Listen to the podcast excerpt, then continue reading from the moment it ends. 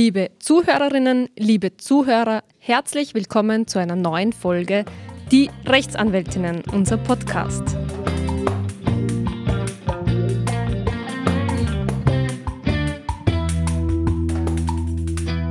Ja, wir haben Sie schon ein paar Mal mit einem Märchen konfrontiert und den rechtlichen Problemen. Auch das wollen wir heute wieder machen. Genau, und zwar haben wir einen Zuhörerbrief bekommen, und zwar von der 13-jährigen Anita. Anita hat mir Folgendes geschrieben. Äh, liebe Anwältinnen, ich möchte euch gerne den Text von Dornröschen schicken und euch ersuchen, dass ihr ihn ein bisschen rechtlich analysiert. Wäre das möglich? Natürlich, liebe Anita. Ich lese jetzt gleich mal vor. Früher lebte einmal ein glückliches Königspaar, die eine Tochter bekamen. Sie ladeten alle Feen des Reichs ein, bis auf eine, denn es gab nicht genug Teller und nicht genug Besteck. Doch diese eine Fee war daraufhin so böse, dass sie das Kind verfluchte. Sie sagte, bei ihrem 18. Lebensjahr soll sie sich an der Spindel stechen und sterben. Doch eine der Feen konnte den Fluch auf 100 Jahre Schlafen umändern. Der Fluch konnte nur von einem Prinzen gebrochen werden. So veranlasste der König, dass alle Spindeln aus dem Königreich entfernt werden sollten. Doch an ihrem 18. Geburtstag ging sie in einen Turm ihres Schlosses und sah eine Frau beim Spinnen.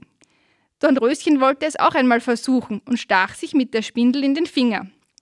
Plötzlich fiel sie um und alle im Schloss erstarrten auch. Rund um das Schloss entstand eine Dornenmauer.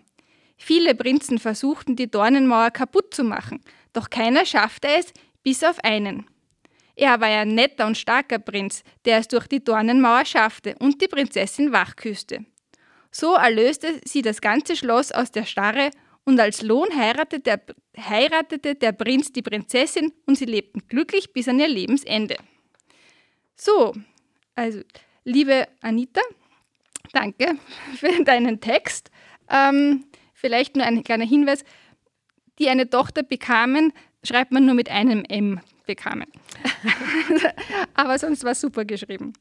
Ja, was gibt es da rechtlich alles zu beachten, Nina? Was würde dir einfallen? Also ich sage es mir würde als erstes der Fluch einfallen, der sicher in eine gefährliche Drohung darstellen wird. Was meinst du? Genau, also wir haben das ja bei den Märchen schon immer gesehen. Es sind immer sehr viel Straftatbestände, die da durchaus erfüllt sein könnten. Aber natürlich ist auch das Zivilrecht ein Thema. Also als Zivilrechtler fällt man da natürlich auch immer gleich das Nachbarrecht mhm. ein und äh, da geht es oft um Bäume und äh, überhängende Äste und da könnte man sich durchaus auch diesem Thema widmen mhm. und überlegen, was es so mit der bepflanzten Mauer auf sich hat. Ja, dann fangen wir gleich mit der bepflanzten Mauer an. Also wenn man davon ausgeht, dass der Prinz, der Nachbarsprinz vielleicht sogar war und die Grenze direkt beim Schloss war, dann sind wir ganz sicher im Nachbarrecht. Und da geht es vielleicht auch um die Frage, ähm, ob ich den Überhang, wenn es denn rüberhängt, auf meine Liegenschaft, ob ich das entfernen darf. Wobei im konkreten Fall glaube ich es eigentlich nicht. Ich glaube nicht, dass sie das Schloss direkt an die, an die Grenze gestellt haben und das überhängt, weil in Wirklichkeit rankt das ja rauf äh, aufs Schloss. Das heißt, wir werden wohl eher davon ausgehen, dass schon allein Eigentum an der Hecke seitens Dornröschens Eltern bestand. Genau, also das wird man sich da im Märchen durchaus so überlegen können, aber vielleicht trotzdem einen, kurz, einen kurzen Abschweif eine kurze Abschweifung in unsere Praxis. Da haben wir das Thema natürlich sehr oft, ähm, dass sich Nachbarn beschweren, dass äh, Bäume und Äste herüberhängen und wie das denn auch mit den Früchten ist, wenn die herabfallen. Und da gibt es ähm, in unserem allgemeinen bürgerlichen Gesetzbuch eine Bestimmung nach 422 ABGB, wonach ich ein Selbsthilferecht habe. Also ich darf als Nachbar überhängende Äste durchaus abschneiden, darf aber natürlich die Substanz des Baumes dabei nicht beeinträchtigen. Genau, das heißt also ganz, wenn er dadurch stirbt, der Baum, dann würde ich seine Substanz beeinträchtigen, das geht nicht. Aber wenn er jetzt keinen Schaden nimmt, dass man einzelne Äste abschneidet, dann ist das eigentlich kein Problem. Genau.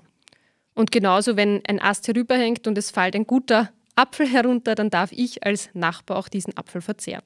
Und wenn er noch nicht runtergefallen ist?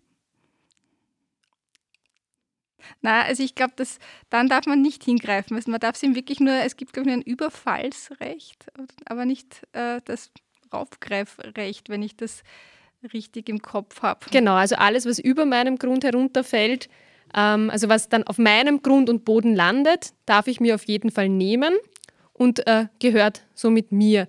Aber es ist nicht so, wenn das jetzt auf irgendeine andere Art und Weise herüberfallen würde, dann gehört es nicht mehr, also wenn das jetzt nicht von einem überhängenden Ast kommen würde, sondern auch durch einen Windstoß zum Beispiel, dann wäre das unter Umständen anders. Aber natürlich haben wir da dann auch immer eine Beweisschwierigkeit.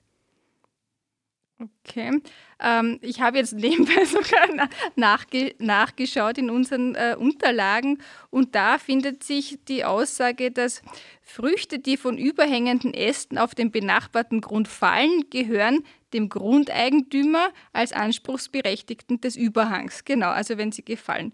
Früchte dagegen, die von anderen nicht überhängenden Ästen auf den fremden Grund abfallen, verbleiben dem Baumeigentümer, der sie vom Nachbarn zurückfordern kann. Also man muss sogar unterscheiden, von welchem Ästchen denn jetzt dieses Äpfelchen gefallen ist. Und je nachdem, was ähm, gehört es dann. Wobei man hofft halt, dass man ein gutes Einverständnis mit dem Nachbarn hat und dass man wegen dem zumindest nicht zu Gericht. Genau, aber was sehr oft dann auch thematisiert wird, ist, ich als Nachbar schneide jetzt zig Äste weg und bemühe mich, meinen Grund schön zu halten. Und dann haben wir oft das Problem, dass der Nachbar hergeht, diesen ganzen Mist und Grünschritt nimmt und über die Hecke wirft. Und das ist äh, leider nicht zulässig. Also wenn ich äh, den Überhang abschneide, dann muss ich ihn auch selbst entsorgen.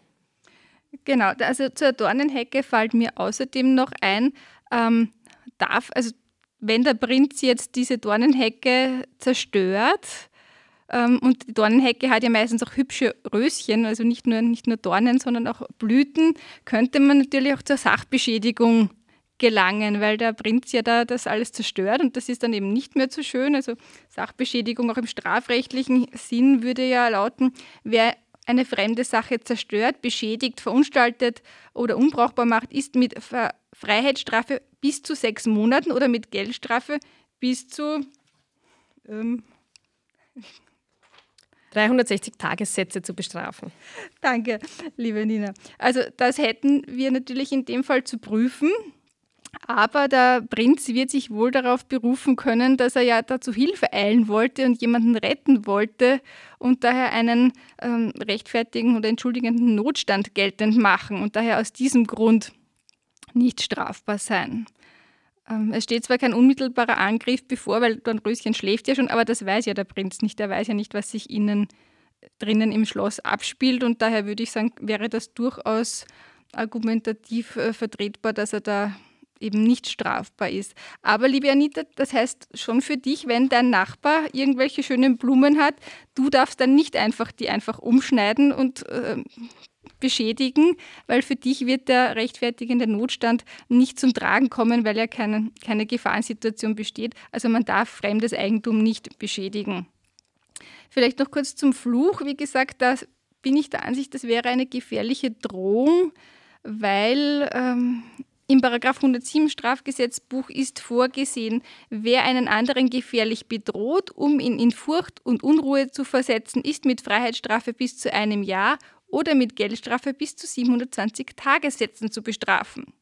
Wer aber sogar eine gefährliche Drohung begeht, indem er mit dem Tod, mit einer erheblichen Verstümmelung oder ähnlich schlimmen Dingen ähm, ausspricht, ist äh, mit Freiheitsstrafe bis zu drei Jahren zu bestrafen. Also wir haben da schon ein erhebliches Strafmaß, das diese böse Fee da begangen hat, weil sie hat ja wirklich mit dem Tod gedroht und das dann eigentlich auch umgesetzt. Ist dann eigentlich nur mehr Schlaf. Das, das Schlafen wäre vielleicht ähm, bestenfalls eine Körperverletzung, weil 100 Jahre schlafen wird schon nicht, nicht unbeachtlich sein.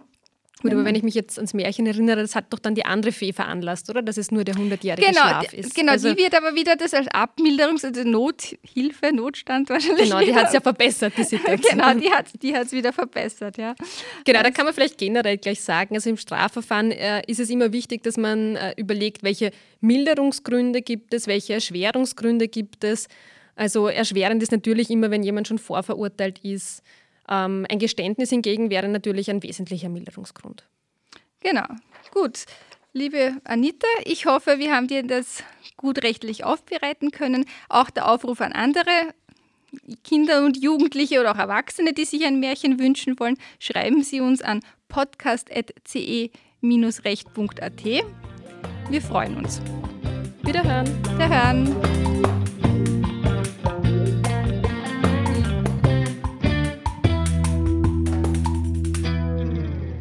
Und wenn Sie nicht gestorben sind, dann leben Sie noch heute.